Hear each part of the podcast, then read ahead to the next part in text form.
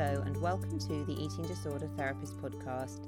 This is a podcast to help you find peace with food and overcome disordered eating. And I'm Harriet Frew, aka the Eating Disorder Therapist, and I'm so excited to share with you all kinds of stories, tips, information, and guest interviews to help you find peace with food. So, thank you so much for listening today. Now, today it's me, and I'm going to be talking all about change and how to really make change happen in eating disorder recovery. And this is inspired by a recent book I've been reading, which you'll be aware of if you follow my Instagram, which is Atomic Habits by James Clear. But before I jump into the episode, I wanted to just mention that I have an online course 10 Steps to Intuitive Eating. It costs £99, but you can pay in three instalments of £33 if that's easier. So it's ideal for anyone who's listening who's on the recovery road and has made some changes but is wanting more support to really elevate you to the next level. So I have used many of the skills and strategies that I use in my sessions when I do therapy with clients, and I've put this all into a course which has 29 lectures, 25 videos, and email support from me throughout. So, what you're going to get from this course is it really helps you firstly understand why you're struggling, it helps you get clear on your motivation for change, clear on your values, to really work through that ambivalence that is often present when you have an eating disorder helps you to learn to eat regularly and from all food groups, managing your hunger and fullness cues. Supports you in dealing with emotions without using food as the number one turn to. It helps you create a master mindset around food and eliminating that all or nothing thinking or negative beliefs that are holding you back. Supports you improving your body image, managing your relationship with exercise, and learning self compassion and finding that healthy balance between eating for pleasure and balancing health. So, if you're interested, the link is below in the show notes, and you can access the course via my website. Or alternatively, if you go to my Instagram bio, and you can click on the link in the bio, and it will take you through to a tab which will take you through to the course. So I hope that all makes sense. If that's not clear, do just send me a DM on Instagram and I will guide you through where to find it. So, hope to see some of you there signing up.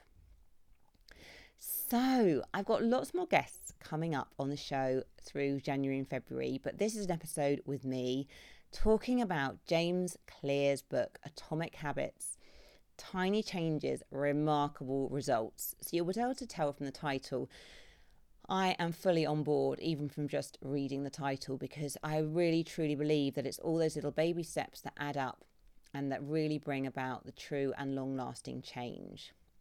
So, James's book isn't specifically about eating disorder recovery, but I highly recommend it if you are on eating disorder recovery or if you're generally wanting to uplevel your life and create life improving habits and get rid of old ones that hold you back.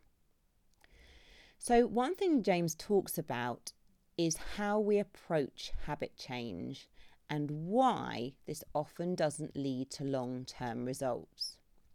So, James talks about three layers of behaviour change. So, firstly, he talks about changing the outcome. So, relating this to eating disorder recovery, it might be something like I want to stop weighing myself every day. So we have a specific outcome or goal in mind there. Now, the second layer in changing your process around change might be implementing a new system or a routine that helps with your change.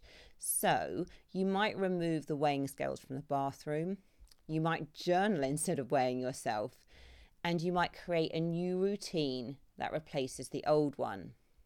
So, firstly, he's talking about changing the outcome. So, you know, maybe like changing that weighing behavior. Secondly, he's talking about changing the process. So, putting things in place that help you avoid that weighing behavior. However, the bit we often overlook in making behavior change is the third and most, most crucial layer is changing your identity. So, this is where the deep and lasting change occurs, but it is often the one we overlook. Now, this is often as well when we're working on identity, it's about changing your self image, your deepest beliefs and worldview. And this is why it's quite hard to change because often our self image, our deepest beliefs, and our worldview come from when we were very young, and that with those beliefs have quite deep roots. So, in relating this to the weighing scales example, you may have historically held onto the notion and belief that you are worthy if you are a specific number on the scales or that the scales are going down. You may have a deep belief that your worth is strongly correlated with your weight and that you're only good enough if the scales are saying so. So, if we're focusing on identity change around the weighing scales, this means really throwing out the old, outdated diet culture beliefs that your weight is your worth. So instead, you're making this deep rooted decision that you're worthy, free, lovable, spontaneous, and good enough completely independently of the scales. You might still wish to value health and taking care of your body as part of your deepest beliefs and values, but you begin to reject the scales, seeing them as a controlling and critical parent that you no longer wish to have. So, when the weighing scales no longer fit with your new identity of being a more vibrant, free, loving self, you can see how it is much easier to genuinely part with them and to change the habit wholeheartedly from within. And this change is much more likely to be long lasting and sustainable. So, the ultimate form of intrinsic motivation is when a habit becomes part of your identity. So, it's one thing to say, I'm the type of person who wants recovery, but it's another thing to say, I'm the type of person who is recovering. I'm in recovery. I'm kind of doing it now. So we're not just kind of like wanting it, thinking that it's some kind of future thing that we would like to kind of pursue we're actually stepping into the new identity and thinking, I'm on the recovery road, I'm in recovery, I'm recovering. Now, reflecting on my own journey, I realise how fortunate I was. And this wasn't really thought out particularly, but I held a deep belief that bulimia was temporary and not a part of my longer and bigger life. I absolutely believed that recovery was possible and even in my darkest days, when I was tightly gripped with binging, purging, chaos in my emotions, and self worth being rock bottom. So, just having that belief and identity of being someone that was going to recover and come out the other side of this, it enabled me to keep pursuing different avenues and exploring recovery roads, even when they hit dead ends again and again. Now, if you have pride in certain aspects of your identity, you'll be motivated as well to maintain habits associated with this. So, this is when diet culture could be a toxic influence because you may want to recover from your eating disorder, but you may feel proud of your restrictive eating when it's working or your ability to lose weight. And of course, if we have these deep rooted beliefs, you know, it's going to probably maintain the eating disorder because we're going to keep pursuing behaviors that are kind of in line with feeling better about ourselves, feeling that pride. However, if you have pride in your ability to be flexible around food, to live a free and adventurous life, fulfilling your full potential, you will channel energy into forming habits that make this true. So, true behavior change is really about identity change. So, the goal is not just to stop binging, the goal is to be in a healthy relationship with food where you can lead your fullest life. The goal is not just to stop weighing yourself, the goal is to value yourself holistically, not just from the weighing scales, you know, from a spectrum of life areas in defining your worth for your relationships, your hobbies, your fun, your career all those other things.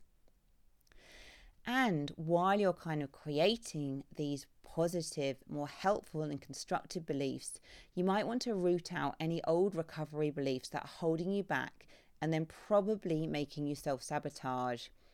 So, for example, if you believe on a deep level, I always fail when I try at recovery. Recovery just isn't possible for me. I can't do this. So, if you're holding on to these deep beliefs that are almost a part of your identity, you're so likely to self sabotage because you won't feel worthy of recovery deep down. So, instead of deciding the behaviors that you specifically want to change, decide the person you want to become. Then prove it to yourself with small wins. Okay, so you might not feel like that person yet. And so, just to give you an example from my life, I have a deep rooted belief that I'm just terrible at DIY and house maintenance and all of that. And that's something I really want to change. And I have been making active steps recently to prove to myself that actually I can do these little jobs around the house. I can actually fix things when they break. I don't have to avoid things when they go wrong. I can be proactive and I can problem solve. And actually, as I'm starting to make those little small wins, I'm gradually creating an identity of someone who can deal with DIY, who's good at things around the house. But I'm going to have to do that again and again and again to really build roots for that belief. So I really fully change my identity. And it's the same as doing that in recovery. So I hope you've enjoyed this episode. Thank you so much for listening today. If you're not following me already, do seek me out on Instagram at the Eating Disorder Therapist. And for further support with your relationship with food, and if you want to join my online course, go to the eatingdisordertherapist.co.uk. If you enjoyed this episode, I would be so grateful if you would follow, rate, and review as it helps it reach so many more listeners. Thank you so much for listening today, and I look forward to sharing another podcast episode with you very soon.